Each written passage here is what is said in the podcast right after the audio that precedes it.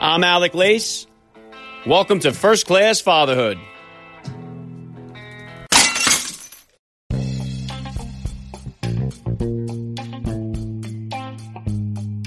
Welcome, everybody, to episode 533 of the podcast. I am happy, as always, to be here with you. Thank you for stopping by. If this is your first time listening to the podcast, please get over there and bang that subscribe button. You do not want to miss all the action coming your way right here on First Class Fatherhood. All right, dads, I have got an awesome guest for you guys today. Legendary journalist and television news anchor Chris Wallace joins me on the podcast. Chris is currently the host of Fox News Sunday. He is the son of Mike Wallace, who was one of the original correspondents for CBS's 60 Minutes. Chris Wallace served as White House correspondent for NBC, where he also anchored NBC Nightly News and hosted Meet the Press. Chris has worked for ABC as the anchor of Primetime Thursday and Nightline, but since 2003, he has found a home as being the host of Fox News Sunday. Chris has done interviews with Presidents Barack Obama and Donald Trump. He's also interviewed Vladimir Putin and so many others. Uh, he was chosen to be the moderator of the final presidential debate between Hillary Clinton and Donald Trump in 2016. He was then chosen once again to moderate the first debate between Donald Trump and Joe Biden. Chris has received a number of awards and recognitions for his work during what has just been a legendary career in front of the camera. Uh, today, we're going to focus on Chris Wallace, the first class father. I'm honored to have him on the podcast today. Chris Wallace will be here with me in just a few minutes, so please stick around for the interview. And today's interview with Chris Wallace was recorded on video and is available for you guys to watch on my YouTube channel. So if you'd like to watch the conversation between myself and the legendary newsman, please subscribe to First Class Fatherhood on YouTube. The link is in the description of today's podcast episode. All right, guys, and on October 7th, the Fox News Channel will be celebrating its 25th year anniversary, and I have been honored to have so many Fox News dads right here on the podcast, including Sean Hannity, Jesse Watters, Pete Hegseth, Todd Piro, Stuart Varney, John Roberts, and so many others. Go through the archives of the podcast and check them all out. You can listen to them at your convenience. Congratulations to Fox News Channel on 25 years on the air. Be sure you guys are following me on Instagram at Alec underscore Lace for all the upcoming guest announcements. I got some bangers coming your way soon. If you're enjoying the podcast, hit me with that rating and review. It always goes a long way to help me out. And as always, guys, please help me spread the word about the podcast. Every father in your neighborhood or in your contact list, let them know about the show that's here celebrating fatherhood and family life. Fatherhood rocks, family values rule, and every day is Father's Day right here with me. And I'm going to be right back with Chris Wallace. I'm Alec Lace, and you're listening to First Class Fatherhood.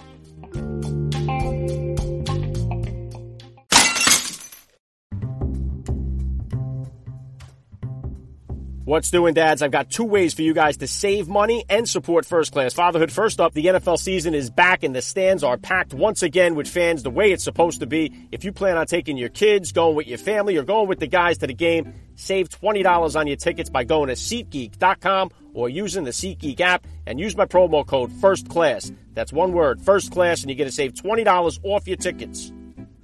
Okay, and secondly, you got to go to mypillow.com and save up to 66% off using my promo code fatherhood. Mypillow.com, use the promo code fatherhood. I'll tell you right now, their pillows are great, but their mattress toppers, their towels, their bathrobes are next level. You got to check them out. Mypillow.com, use the promo code fatherhood, and you're going to save up to 66% off your order. All right, you got that, guys? SeatGeek, save $20 on your tickets, promo code over there, first class. My Pillow, promo code over there, fatherhood. All right, two ways for you guys to save money and support first class fatherhood.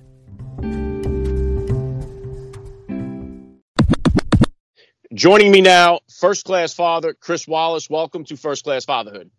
Well, I have to say, when I told my kids, and welcome to you, Alec, uh, that I was going to be on First Class Fatherhood, they said, First Class? So I, I don't know if they think I belong here. Well, on this show, you belong there. So let's start it just like that. How many kids do you have, and how old are they? Well, I've got six kids, uh, four of my own, two stepchildren, but uh, they're you know they're all kids, and then I've got eight grandchildren and a ninth on the way. So uh, fatherhood and grandfatherhood. Wow. Yeah. Well, congratulations on the new one coming. And obviously, you've had a, uh, a lengthy, successful career here in the media, but in it's just a simple capsule form. Hit my listeners with a little bit about your background and what you do. Okay. Um, well, I've been around a long time. I'll try to do this as fast as I can. Um, I graduated from uh, Harvard in 1969. I went to work in newspapers first for a few years at the Boston Globe, then local TV uh, went to NBC in Washington in 1980. Uh, no, well, let me think, 1978, ABC in 1989, and Fox in 2003. So, all told, 52 years in newspapers and television. Wow, incredible stuff, Chris. Now, take me back to the beginning of your fatherhood journey here. About how old were you approximately when you first became a dad, and how did becoming a father kind of change your perspective on life? I love the way you say approximately, like people don't remember exactly how old they were when they became a father. I was 27. I was a local TV reporter in Chicago. Um, my son, Peter, was born, and I had an older brother who died when he was 19 years old in a mountain climbing accident. And I always said if I had a son, I was going to name him Peter, and Peter is named after my brother.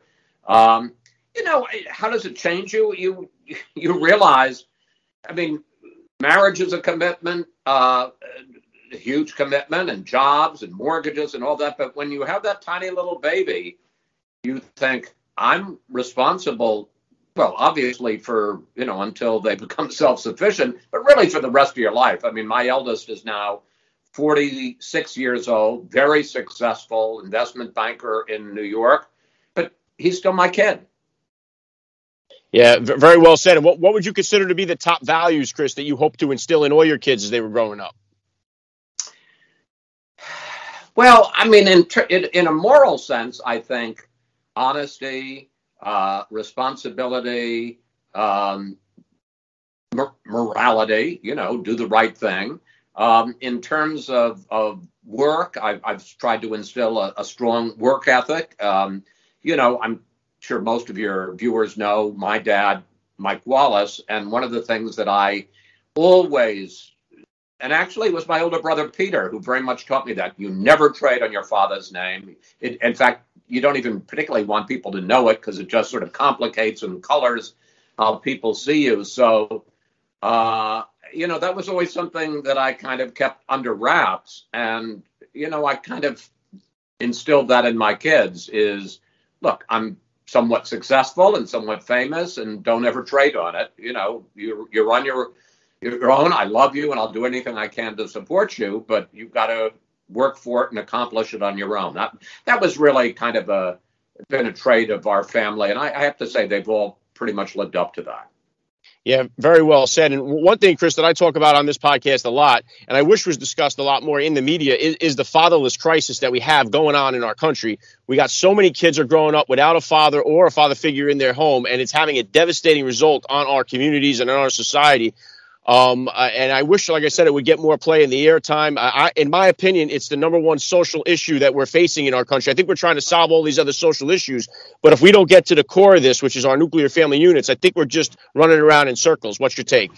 I, I couldn't agree with you more. Um, you know, you look, and, and let's face it, it, it's particularly an issue in the black community. And I think, you know, it, it, it's huge. Um, I, I like to think that I was a a, a, a positive. Uh, I'm not sure that I always agree, but you know that I was a positive presence in my children's life, and, and, and both in terms of. And, and let me just say this about fatherhood. I've always felt that what you do is so much more important than what you say. I mean, I picked up so much more from my father and my stepfather. Um, you know, from from the power of their example, and and then than any preaching that they did, and that opportunity uh, as a father to instill in your kid and for your kid to see how you just conduct yourself, how, how what you do, how you act, how you behave, how you treat your wife, how you treat your children, how you treat your responsibilities, um, you know, is is just invaluable. And for kids not to have that growing up is just puts them at a huge disadvantage. Yeah, well, I couldn't agree more, obviously. And I, you got to promise me here if you get the next presidential debate, you got to ask them candidates, hey, if you become president, what, do you, what is your plan to help heal and, and, and strengthen our nuclear family units and solve this fatherless crisis? It's a good question. You know, I mean, we, we do have a tendency to talk a lot about immigration or the economy or, or you know, some foreign policy problem, but those kinds of uh, deep rooted social issues. I, I, I would say that President Obama was pretty good about that in terms of you know being a black man and my brother's keeper and all of that. He I think he was very involved in the idea of fatherless kids growing up in the inner city and and what a a disadvantage, what a burden uh, that is on them, what a handicap in terms of putting them behind. Um, it, it, it's it's one of the great. I, I've thought about it a lot. It's one of the great social problems in society today. Yeah, agreed. And and bringing it back into you as a dad here, what type of disciplinarian were you, Chris, as a father with the kids growing up, and is that different than the discipline style you grew up with? No, I think actually it was the same. I mean, not to say that I'm uh, totally against spanking or anything, but I, I, I really didn't do that. I think I remember spanking my youngest daughter once, and we we talk about it every once in a while because she ran. A, she was about I don't know six or something, and ran across the street without looking. I mean, that's the only time I think I ever did it, not for discipline, just in things where I thought they were a danger to themselves.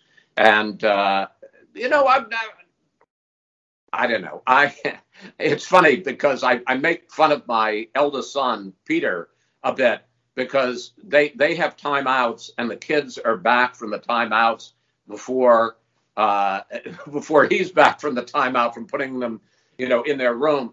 I, I you know one of the things that I do believe about discipline is you you shouldn't threaten your kids or say you know if you do this where I'm gonna often, but if you do it, you gotta you gotta keep it. You gotta you gotta keep it. I mean, there's nothing that seems to me worse than when you say to you, you know, I'm, if you do that, I'm gonna you're not watching shows, or I'm gonna take that away from you, and then you don't live up to it because I think then kids just don't take your your discipline seriously.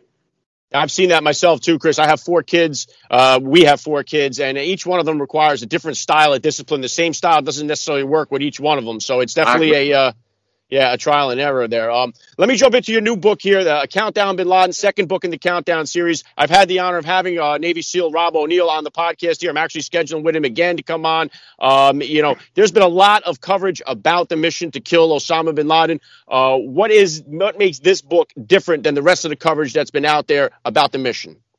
Well, I think two things, and thank you for asking, Alec. One is that I think the timing is better. It's 10 years later.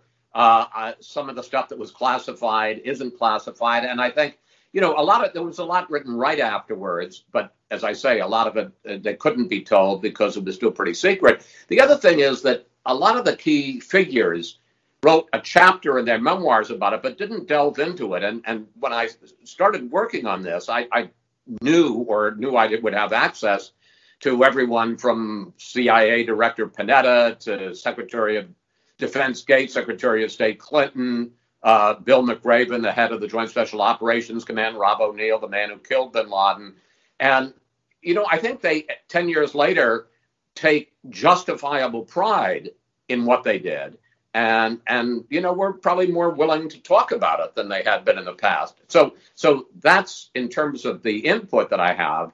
And I, there are just a bunch of stories you, that, that have never been told before but I also think it's the way I tell it. Is it, we, this countdown series is we is a history thriller, if you will. I this is going to sound very presumptuous, but I think we tell history the wrong way, which is to say, well, we all know what happened. Now let's talk about why it happened. Well, the fact is that when it happened, as it was happening, the people there didn't know what was going to happen, and so it starts with on August 27th of 2010, when uh, the, some operatives at the case officers at the CIA come to Leon Panetta and say, you know what, we all have thought that Bin Laden's hiding in a cave. We think he may be in a big compound in a in a suburb of Islamabad called Abbottabad, and hiding in plain sight. And it goes on from there to the discussions in the White House and you know what to do, and then the the, the Navy SEALs being brought in and practicing for the mission and then on the helicopter. So it, it, it is a thriller as you go through. And the biggest compliment I've been paid, Alec, is, a, is that people say to me, I know how the story ends, but I was on the edge of my seat the last hundred pages because I wanted to know, know what happened next. Um, I, it's a pretty good yarn. Awesome. Yeah, I'm definitely going to drop a link in the description of this podcast so my listeners can tap the link and get over there. I'm fascinated by the mission. And I love the Navy SEALs. I've had over 60 of them on the podcast here. I'm just oh, wow. fascinated that we have men like that in this country that exist. It's just, I've gotten to know so many of them and I'm just blown away by their, their humbleness and it's just uh, incredible stuff. So uh, I, I, look forward. Now, would you have another book in the Countdown series uh, in the pipeline or is, is this uh, what's going to be the next coverage?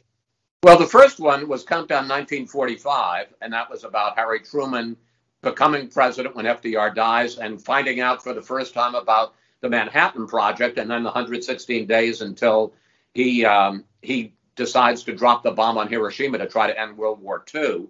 Then Countdown Bin Laden, uh, and uh, you know I'm still uh, on the book tour, if you will, uh, trying to sell this one, but I absolutely plan to write another one. I haven't figured out what is worthy of the subject. So if any of your viewers have ideas, send send them to me. Send them to you. You can send them to me, and uh, you know we we are going to do one of them because they're people really have responded to them. It, it was number two on the New York Times bestseller list. I'm pretty excited about that, and uh, I enjoy writing them. I, I I just love. I mean, why I got in the news business in the first place is tell me a story. So I'm try, I love telling stories. Yeah, very cool. Well, I look forward to seeing what you come up with here next and then bringing it back in here. Like I said, I have four kids. My oldest is only 15. My youngest is my only girl. She's seven. And I'm not really in a hurry to get into this next stage that's coming for me as far as dating and the peer pressures and all that stuff that come with it as they grow into young adults here. Um, you've been there. You've got, I think you said, a ninth grandkid on the way here. What kind of advice or how did you kind of handle it when your kids became old enough to start dating? well, uh, the uh, I, I, would say that uh, of the six, I have three boys and three girls. The three, uh, the two of the three boys, including the eldest, he'll kill me when he hears this. Were kind of nerds, so that wasn't a big problem in high school when they started dating. It, it uh, the the the third, the youngest son. Uh, it's funny. My wife and I would go to bed and he we, there would be end up being a party going on in in the, the, basement after we'd gone to bed. So i would end up going downstairs. I i, I knew everybody in his class in, in high school because i had kicked them all out of my basement uh, you know family room. The girls you know I, I shouldn't, you know, I suppose I shouldn't indicate that there's a double standard, but obviously you worry a bit more uh, uh about about daughters. I, you know, look, it's like everything with with kids. If you if you have instilled the right values in them, I can't say that they didn't ever do anything goofy, but if you've instilled the right values in them, they know right from wrong, they know personal responsibility. I will say this though, I was very lucky because I'm not much older than you, and my kids are that much older than you. My youngest is just turning 32. Uh, my youngest son, the one who I used to have the basement parties, but uh, you know, we didn't live with as much of the internet. And, uh, you know, today with Facebook and Instagram, and I just think that would be an awfully tough way. I, I, I really am happy I wasn't growing up with all of that social media around where you could, you know, as opposed to imagining all the parties you weren't invited to, now you can actually see all the parties you're not invited to and all the social pressure and all of that. Um, so I was lucky in that regard, but I'm kind of aware of it now with my grandchildren. My eldest is uh, 15 years old. Okay, very cool. Yeah, like I said, I'm, I'm in no hurry to step into it, but I'm trying to gain as much knowledge as I can now to prepare myself mentally for what's coming my way. So this all is very therapeutic for me and very good uh, for me to prepare myself. Now, obviously, you've had a, legendary career here that spans a couple of decades, and you know, in front of the camera in the news business here. Uh, your legacy is pretty secure there. But what would you consider? What would you want your legacy to be as a dad? I just that my kids are good kids. I, say kids, they're all grown ups. Good individuals, happy, uh, happy in themselves, happy in their own skin, uh, honest, moral, decent. You know what you'd want for for anybody, and that you know, and that maybe, maybe uh, someday they'll say, "I'm I'm worthy of being first class fatherhood." Yeah, I love that, Chris. And what about just real quick, a, a, quick hitter on being a grandfather? What has that been? What has that experience been like for you, making the transition from dad to grandfather? Well, you know, I, am not going to say anything terribly original here. It's pure joy. Uh, you know, you have all of the all of the joy, none of the responsibilities. they when they're babies, you can and they get, fill their diaper, you can hand them to your your son or your daughter and say, I think they've got a problem there. But you know, it is just and, and I said there's also a sense of legacy that you know, that sort of your imprint, your presence, your mem- memories of you will go on uh, long after you're gone. So I mean, it's uh, it, it's just wonderful. My son today. He was dropping uh, my one of my uh, well, I guess my second youngest grandchild, Jack Wallace, off at pre-K, and they were a little bit early. They were on the line, and he was dropping them off at pre-K, and so he FaceTimed me, and I was talking to Jack about you know stuff that was going on, and it's just you know it's wonderful to talk to my son and my grandson, and uh, it's it's it's part of what makes life worth living. Yeah, I'm definitely not speeding towards that myself either, but I definitely look forward to the time. I always hear the great uh, stories about that, and it seems to be one of the greatest treasures in life. So, uh, well said there. And the last thing I want to hit you with here, Chris, I love to ask all the dads that I get on the podcast, what type of advice do you have for that new dad or for that about to be father who's out there listening? Well, I mean, I'd say a few things. First of all, and I always I said this to my kids: savor every moment, record every moment, take lots of pictures, keep souvenirs it goes by so fast. I mean, I, I see I'm living it now through my grandchildren and Jack, for instance, who's who's just turned three. And yesterday he was a little baby, and now he's a three-year-old. We talk. He, you know, he, he's he's an he's a person, and it just goes fast. So savor every moment. And and you know, again, I, I would say it's not what you say, it's what you do, and kids will pick up and you know the they'll see your example not from preaching but from the way you live your life and conduct your life and treat members of the family and treat people in the outside world and um, they're they're always watching so just be aware of that yeah, very well said. I love the message. I got to say, Chris Wallace, you are a first class father all the way. And thank you so much for giving me a few minutes of your time here on First Class Fatherhood. Alec, thank you very much. Honored to be. I want to be on that back wall.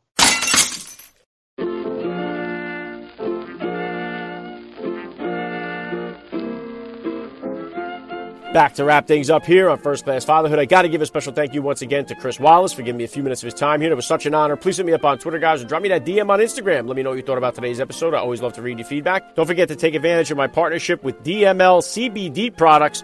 You can use the promo code FATHER over at DMLCBD.com, and you're going to save 5%. You're going to buy one, get one free, and save an extra 5%. All right, so DMLCBD.com. Use the promo code FATHER. You are going to save 5% on your buy one, get one free. It's a tremendous offer. Feel good. Help support the podcast while you're doing it. All right, that's all I got for you guys today. I'm Alec Lace. Thank you for listening to First Class Fatherhood. And please remember, guys, we are not babysitters. We are fathers. And we're not just fathers, we are first class fathers.